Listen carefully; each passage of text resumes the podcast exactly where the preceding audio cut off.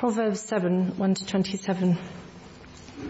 My son, keep my words and store up my commands within you. Keep my commands and you will live. Guard my teachings as the apple of your eye. Bind them on your fingers, write them on the tablet of your heart. Say to wisdom, you are my sister, and to insight, you are my relative. They will keep you from the adulterous woman, from the wayward woman with her seductive words. At the window of my house, I looked down through the lattice. I saw among the simple, I noticed among the young men a youth who had no sense. He was going down the street near her corner, walking along in the direction of her house. At twilight, as the day was fading, as the dark of night set in. And out came a woman to meet him dressed like a prostitute and with crafty intent. She is unruly and defiant and her feet never stay at home. Now in the street, now in the squares, at every corner she lurks. She took hold of him and kissed him, and with a brazen face she said, Today I fulfilled my vows, and I have food for my fellowship offering at home. So I came out to meet you. I looked for you and have found you. I have covered my bed with coloured linens from Egypt. I have perfumed my bed with myrrh, aloes, and cinnamon. Come, let's drink deeply of love till morning. Let's enjoy ourselves with love. My husband is not at home. He has gone on a long journey. He took his purse filled with money and will be, not be at home till full moon. With persuasive words, she led him astray. She seduced him with her smooth talk. All at once, he followed her like an ox going to the slaughter, like a deer stepping into a noose, till an arrow pierces his liver, like a bird darting into a snare, little knowing it will cost him his life. Now then, my sons, listen to me. Pay attention to what I say. Do not let your heart turn to her ways or stray into her paths. Many are her victims she has brought down. Her slain are a mighty throng. Her house is a highway to the grave, leading down to the chambers of death. Thanks, Francis. Well, good evening, everyone. It's um, great to see you here tonight. Um, this afternoon I went to see uh, Margaret Burt in hospital and um, I just want to share two little stories, one for your encouragement and the second that shall lead into what we're looking at tonight. Uh, it was lovely meeting with Margaret and you'll know uh, that uh, she's quite hard of hearing, um, which means that she's not so good at whispering. You know, if you've ever gone into hospital to visit someone, uh, you're trying to be a little bit discreet around the bed, um, opening up the Bible, reading a little verse of scripture and praying for her. Of course, uh, Margaret can't do anything discreetly because um, she's very loud. And so I chuckled as I went away because there I was trying to do a sort of quiet little Bible reading and prayer with her, and the whole ward got to hear everything we were doing because uh, after I'd prayed, she went to pray. And uh, I thank God though because there's an elderly lady in, in later years of life and lots of struggles, and yet she was being an evangelist on that ward. And I thank God for that. So just a little encouragement for you.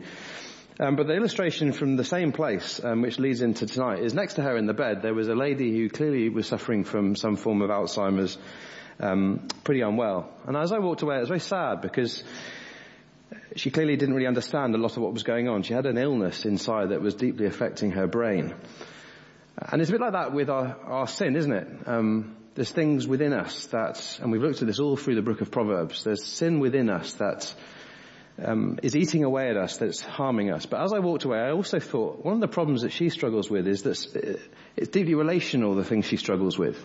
I was thinking of her family back home who might struggle to relate to her because of her illness, the kind of care that they want to give her but perhaps can't. And it's a bit like that with sin. There's a problem within us, but sin's also relational. And uh, as we come to Proverbs chapter 7, the illustration that's given for what we're looking at tonight, wisdom that flees from sin, uh, the illustration that's given is that of adultery. And although we're going to stay on that theme through the evening, actually, it could be anything that leads us away from God, um, from Jesus Christ, the pearl of great price that we considered um, last week. So I want to read, um, don't feel you have to turn to it, I want to read a little passage from Matthew chapter 5 where Jesus speaks about adultery. I just want you to notice something he says. You have heard that it was said, you shall not commit adultery, but I tell you that anyone who looks at a woman lustfully has already committed adultery with her in his heart. If your right eye causes you to stumble, gouge it out and throw it away. It's better for you to lose one part of your body than for your whole body to be thrown into hell. And if your right hand causes you to stumble, cut it off and throw it away. It's better for you to lose one part of your body than for your whole body to go into hell. Now Jesus deliberately uses hyperbole, exaggeration here, to help us to see the drastic nature of our sin and what we're to do to deal with it. And, and part of the reason for that is something that God declares in the book of Jeremiah, the heart is deceitful above all things. I hope as we've gone through our little series in the book of Proverbs, you've seen the very strong link between wisdom and the heart. And so I want to pray now as we come to this passage that God would give us the humility to see that our hearts are naturally inherently deceitful and that God by His Spirit would change our hearts. Because if we're going to flee from sin, it's not about doing good stuff. It's not about deciding I'm not going to do that and never doing it again. Because if you're like me, you'll struggle. What it's about is a changed heart. We need to pray for the Spirit of God to take hold of our heart that is deceitful above all things and take away that heart of stone and give us a heart of flesh. So shall we pray as we come to chapter 7 together? Father God, it's really chilling to read these words in Jeremiah. The heart is deceitful above all else. It's deceitful because it tells us that we're not sinful, or that sin doesn't really matter, or that sin has no consequence. And yet we see that sin isn't just something that eats away inside us, it's deeply relational. And so as we consider our walk with you, we want to be wise people. And we're learning tonight that wisdom flees from sin. So please take away our hearts that are so naturally deceitful and show us what we're really like. And please point us to the one who is true wisdom that we might say no to sin and say yes to you this week. Amen. Uh, someone this week in church pointed me to a, a rather sobering um, uh, something, something was written in, in, one of the local papers that was rather sobering this week. It was based around a, an organisation called Illicit Encounters that specialised in helping married people have affairs. Uh, it's a terrible um, organisation, obviously. It's UK's leading dating agency for people who are married, who are looking for another relationship. And the thing that really frightened me was that it said in this report that Oxford is the fastest growing city in the UK for infidelity. And so when you come to a passage like this and you sort of think, oh, it's all about adultery, it's easy to sort of say, well, that's not us, or it's not me. But actually, if the statistics are right, it's a problem that is rife in our culture. I don't know particularly why the reasons Oxfordshire is that high. Um, but actually, forget what's written in that newspaper advert. This is an issue that many, many people will struggle with. We'll come to uh, Proverbs chapter 7, if you would.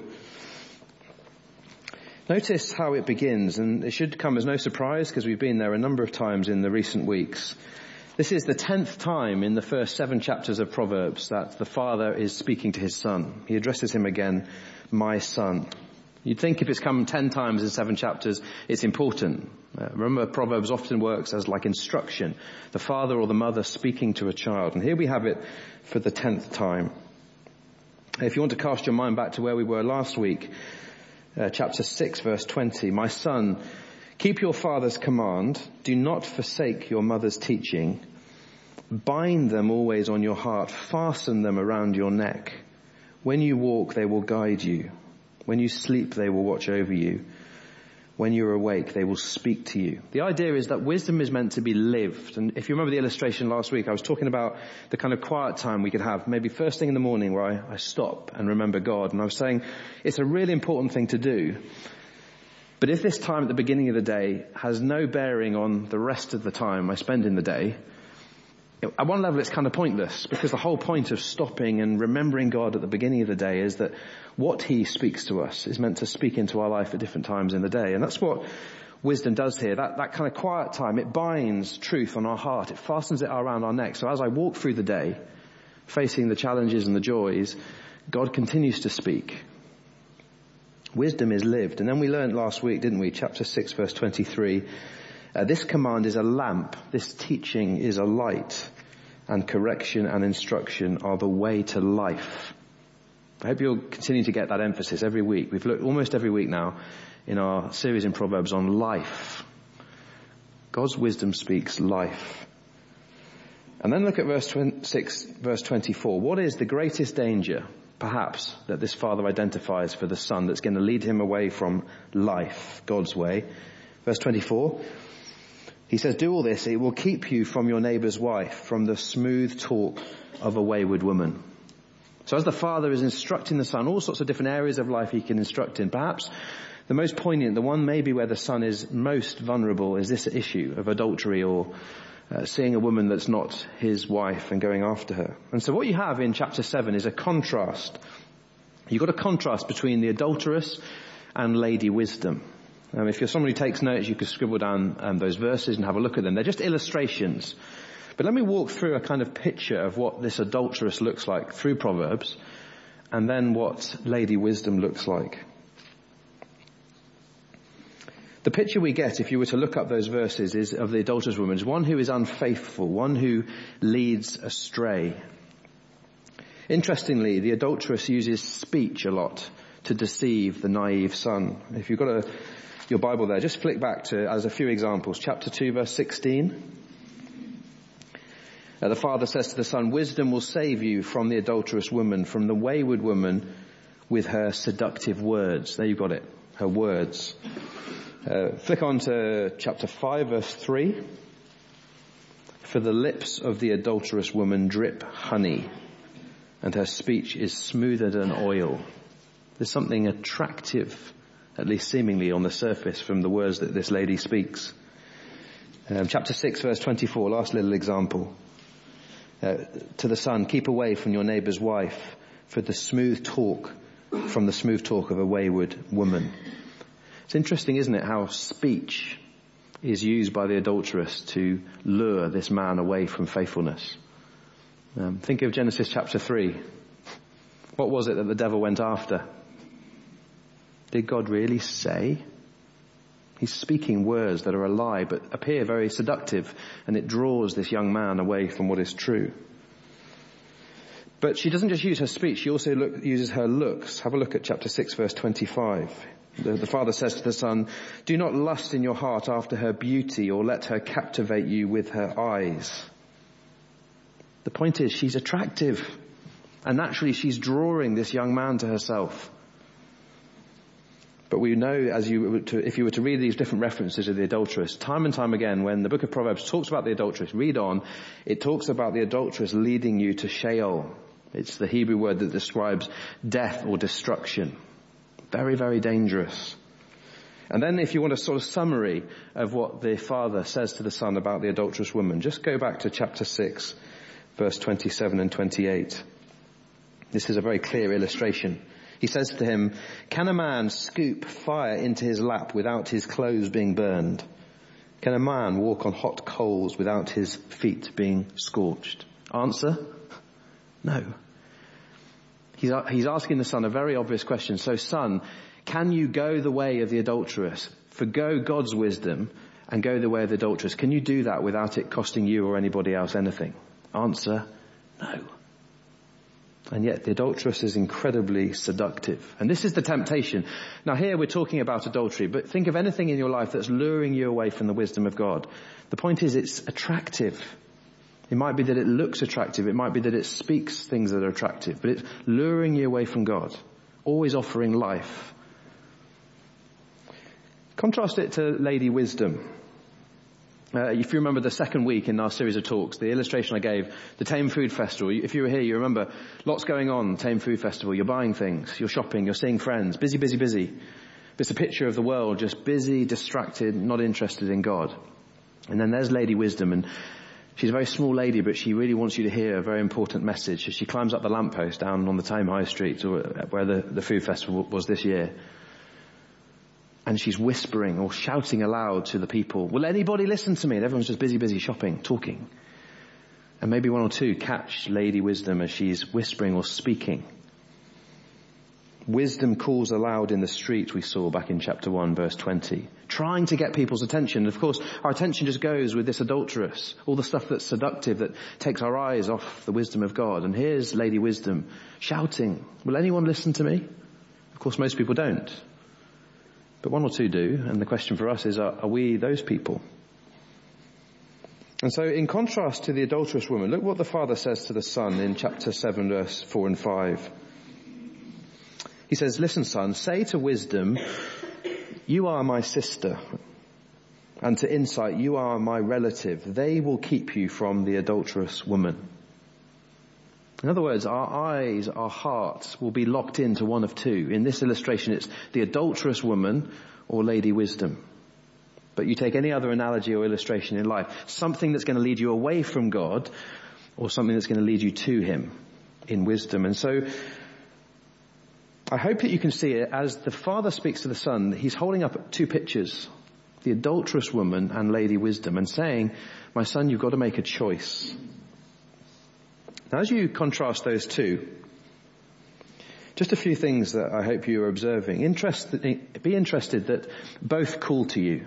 What's Lady Wisdom doing in chapter one? She's up the lamppost and she's calling out, come God's way. What's the adulterous woman doing? She's calling out, come my way. I can offer you so much more. Look how attractive I am. So both are calling for us. Notice, interestingly as well, both promise life. Lady Wisdom promises life, but the adulterous woman promises life too. I don't know if you've ever reflected on the fact the devil never promises death. The devil promises life but can't give it. What happened in the Garden of Eden? The devil says, God is restricting you. God is stopping you from being truly fulfilled. So come my way. That's the way for true life. The devil never promises death, but he always delivers death. Very, very dangerous. So there's this call. Both are offering a promise of life.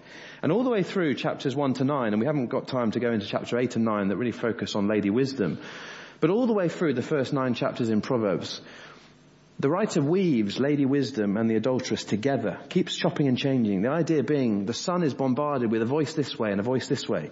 Who's he going to listen to? Proverbs is all about choice, because that's what wisdom is all about. Who will we choose? And as we come to chapter 7, I'm just going to read again from verses 6 to 20. It's really the father speaking a story to the son, just to show just how easy it is to be captivated by the adulterous woman.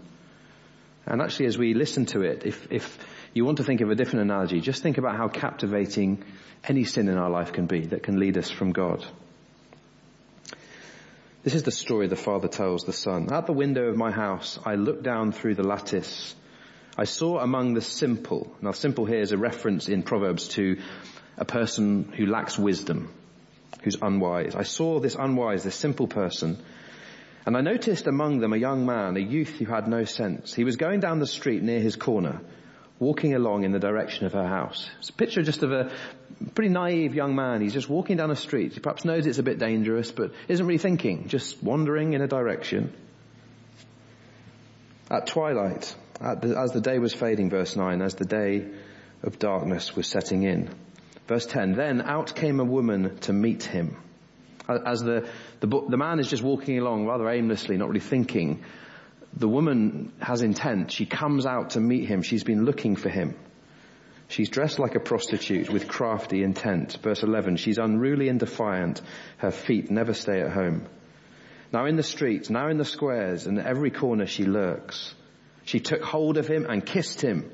And with a brazen face she said, Today I fulfilled my vows and I have food for my fellowship offering at home. As you read that, you probably think, what on earth is that about? What do you mean food and fellowship offering? In the Old Testament, there was one of the offerings, the sacrifices, was called the fellowship offering or the thanksgiving offering. The idea is you took an animal, you killed it, and you sprinkled the blood all over the altar. But then you took the animal back home and you cooked it and you enjoyed it as a feast with your family and friends. It's frightening here that if this is a practice this lady, the adulterous lady is going through, perhaps she's an Israelite. She's one of God's people. See, being a Christian doesn't make us immune from sin. And she lures this young man. Verse 15, so I came out to meet you. I looked for you and I found you. And then comes the seduction. I've covered my bed with colored linens from Egypt. I've perfumed my bed with myrrh, aloes and cinnamon. It all smells nice. It all looks nice. It just promises so much. Come, let's drink deeply of love till the morning. Let's enjoy ourselves with love. My husband is not home. He's gone on a long journey. He took his purse filled with money. He will not come back until full moon. In other words, we can have some fun for a while and nobody's going to know. There's no consequences. It's all very private. Verse 21, with persuasive words, She led him astray. She seduced him with her smooth talk. It's an illustration that the father gives to the son. I just want to make a few observations as you look back at it. Firstly, notice that the young man wasn't necessarily looking for this. He was just walking down the street, being a bit naive. And the adulteress, verse 15, finds him and flatters him. Uh, you and I, we have this irresistible desire to be irresistibly desired, as one writer's put it. I want to be loved. And when someone finds you attractive or promises you something, it's kind of nice, isn't it? And the son's just going for a stroll and he finds this woman and she's attractive. And he wasn't looking for it, but in the moment suddenly she thought, hmm, there's something in this maybe. He wasn't looking for it, but it found him. Notice the second observation. Notice how persuasive the adulteress is. There's the temptation, verses 16 to 18. Come, I found you. Come to my home. It smells nice. It looks nice. Notice also the sense of adventure, verses 19 and 20. The kind of idea, my husband's not here. Come on, it's a bit naughty. No one's going to know. We kind of like a bit of risk. It's worth it. Just come on. No consequences. Isn't that exactly what sin says to us? Just, just a little bit. No consequences. God will forgive you at the end of the day. It doesn't have to be adultery. Just think of anything where the devil's just saying, just come on a little bit. Oh, a little bit's not going to hurt. A little bit becomes a lot. And soon we're on a path to destruction. Very, very dangerous. Sin works just like an adulteress would work. Just enticing us. So the young man's not looking for it. The adulteress is persuasive. Thirdly, notice how quickly it all happened. Look at verse 21 she led him astray. Literally in the original, it's talking about she took him very quickly. Didn't take much because she was attractive because she promised so much. Is that not true in our own life with sin? It doesn't take much, does it? But it promises an awful lot and it can happen just so quickly. Also notice there's no dialogue, there's no sense of wrestling he just went away along with it because it was promising so much in the moment, not really thinking of consequences. That's what sin does. Don't think about the consequences, just follow your instinct. So the young man wasn't looking for it. It was very persuasive. It all happened very quickly. And finally, look at how destructive it all becomes. Verse 22. All at once he followed her like an ox going to the slaughter like a deer stepping into a noose till an arrow pierces its liver, like a bird darting into a snare, little knowing it will cost him his life. And then verse 26, many other victims she has brought down. Her slain are a mighty throng. Her house is a highway to the grave, leading down to the chambers of death. It's quite a heavy chapter, isn't it? But it's heavy for a reason because the father here who loves his son is wanting to warn his son. And if this is Solomon writing, we know something of Solomon, don't we? Later in his life, what was it that led him astray? the very thing he's speaking to his son here about. Well, there were a few observations. Here are a few reflections just to consider in your own life. Uh, none of us are immune from this. This isn't a problem for men or a problem for women. It's also not just a problem for young people. You'll know of examples, I'm sure, of people much older in life who fall to this temptation. And of course, all temptations, if we're going to think about spiritual adultery in a sense, they affect you if you're a man, if you're a woman, if you're young, if you're old. None of us are immune from this. If we're married, we mustn't think that our marriage will protect us from this. Hopefully, there are things that are in place because we're fostering healthy marriages that will protect us. But just because we're married doesn't mean we're not going to find other people attractive and be tempted. Think this isn't just physical affairs. Think of emotional affairs, giving our heart to another person. Think of the world of pornography, offering so much satisfaction, but without any commitment. And spits you out the other end, feeling so shameful. And yet so many people wrestle with it, and it's such a shameful problem would we ever dare share that with anybody else if we were struggling with it? Unhelpful daydreaming, actually acting improperly towards another person, or maybe just being innocent but being caught off guard. All sorts of different ways that we can fall. And so actually in this particular area, we've all got responsibility for each other in this, to pray to each other, to model to each other, to protect each other. But how do we guard our hearts? How is the father speaking to the son? Because it's one thing as a parent saying to a son or a daughter, be careful, don't go the way I've gone, learn from my mistakes. But it's not just about don't do this. As I said at the beginning, it's about a change of our heart. If our heart is what is deceptive, the thing we need to be putting in place is praying that the Spirit of God would change us here. Well, what does the, excuse me, what does the Father say to the Son to help him to protect his heart? Have a look at verses 24 and 25. Now then, my sons. It's interesting here. He's now not got one son listening in, but the others have been eavesdropping and they've joined the table.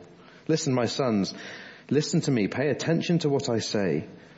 Do not let your heart turn to her ways or stray into her paths. And we looked at this last week, didn't we? Proverbs chapter 4 verse 23. Above all else, guard your heart for everything you do flows from it. That's why the heart matters so much. So three little applications, uh, and maybe one or two of them might speak to you tonight. Uh, if you're involved in something you know is not God honoring,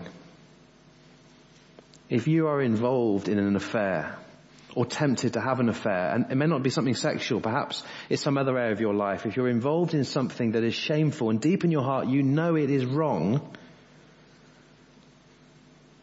just remember, and, and the Father illustrates this perfectly, uh, as someone has once quipped, sin will take you further than you ever wanted to go, and it will keep you longer than you ever wanted to stay, and it will cost you more than you ever wanted to pay.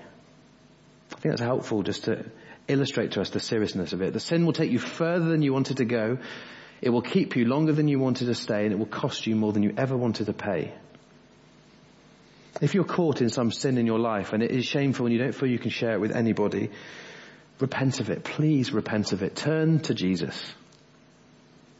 As I was once taught as a little boy by a man who was much older than me, for every look at yourself, take ten looks at Jesus. Have you heard that before? Sometimes when we get so caught up with a sense of guilt or shame in our heart because of something we know is not God honoring, and often it's the secret things that happen in the home and nobody else sees. If that's you and you're feeling that weight, come to Jesus and say sorry because that's why he died on a cross. Not then to beat you over the head and tell you how hopeless you are, but to wrap his arms around you and go, it's alright. I paid the price for you and I love you Remember David when he commits adultery with Bathsheba and then he prays that beautiful prayer in Psalm 51 and he says in verse 10, Lord, create in me a pure heart and renew a steadfast spirit within me. It's the idea of cleanse me, give me purity, forgive me, and then change my heart so I don't want to go this way any longer. That's why that prayer is so beautiful. Forgive me and change my heart. And so if you're caught up in something you know doesn't honor God, can I just encourage you tonight, please pray and ask for forgiveness and know that Christ will forgive you. We're thinking about grace next Sunday morning and that will be something again to continue to reflect on. Second little illustration, I want to speak here to anyone who's been hurt by unfaithfulness. Perhaps marital unfaithfulness, sexual unfaithfulness, or maybe just in life let down by someone in a very severe way and it's been hugely painful. I don't want to sound trite in giving you a, a kind of one-liner, but I'd love you to take this little line away and reflect on its depth. When you've been hurt by the unfaithfulness of someone else, can I encourage you to cling to the one who is always and will always be faithful to you? Because there is one. There's one who has always been faithful and always will be faithful. And his name is Jesus. And so when we're caught up with the pain, the destruction of unfaithfulness in human relationships, we can cling to the one who's always faithful. And that gives us great encouragement. And the last little one, I guess for us all, as we think about this issue of sin, I want to challenge us all to pray that God would give us a spirit of humility. Um, John Bradford was a, a, famous reformer in the 16th century. He was later um, martyred for his faith. There was a time when this guy John Bradford was in prison and he saw some of his friends being led away to be executed for their faith. And it was then as he saw these prisoners being led away to be killed that he coined the famous phrase that I'm sure many of you have heard, there but for the grace of God go I. That's where that phrase came from. John Bradford, this reformer, he was recognizing if it weren't for the grace of God, I too would be going to my death. But God in His grace has spared me a little longer that I might be able to witness to people in prison. And so when we consider this whole issue of sin and our heart that so easily turns away from God, we all need that humility to recognize this isn't a problem that that person struggles with. It's a problem in my heart and I need that humility. Without the grace of God, that's where I would be. And just to pray that God would give me that humility. Give us that humility. We've seen that sexual immorality is a danger that we can all be tempted with, whether we're married, not married, whether we're young, old, male or female. But actually we're surrounded in life, aren't we, with all sorts of dangers of different things, different experiences, different people who lure us away from God. And so I want to close by going back to that illustration at the beginning. The adulteress and Lady Wisdom. The point is the adulteress represents, symbolizes here anything and everything that is luring us away from God, away from God's wisdom, away from living God's way. And it is attractive and it promises life. And then over here you've got Lady Wisdom and she's calling out, no, follow me, follow me, literally for God's sake, follow me because I love you and I know what's best for you. And this is life. We live here in the middle. There's this calling us very strongly this way. And there's the Lord Jesus here calling us back to himself. And as we've seen time and time again in the book of Proverbs, true God-given wisdom is being able to discern the two voices. And often they'll be very subtle and they'll often promise great deals, but true wisdom is being able to discern this voice and every day to wake up in the morning and say, Lord, I want to focus on you today. I want to say no to all that the world is offering that takes me away from you and I want to focus on Christ.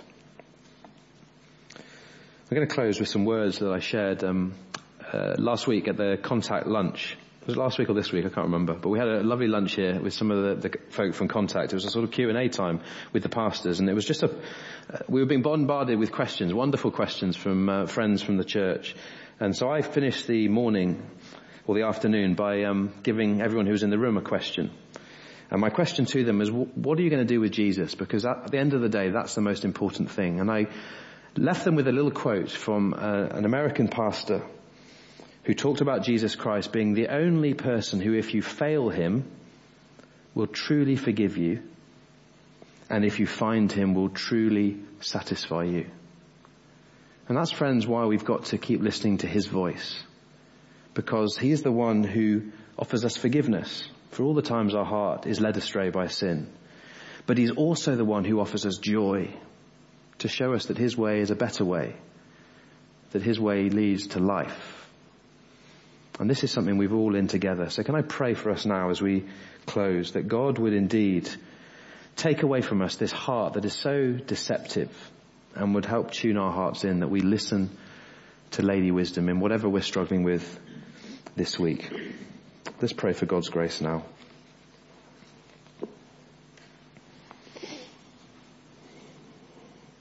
Father God, in a moment of quiet, we just lay before you whatever it is in our life where you perhaps have convicted us tonight that we're not honoring you.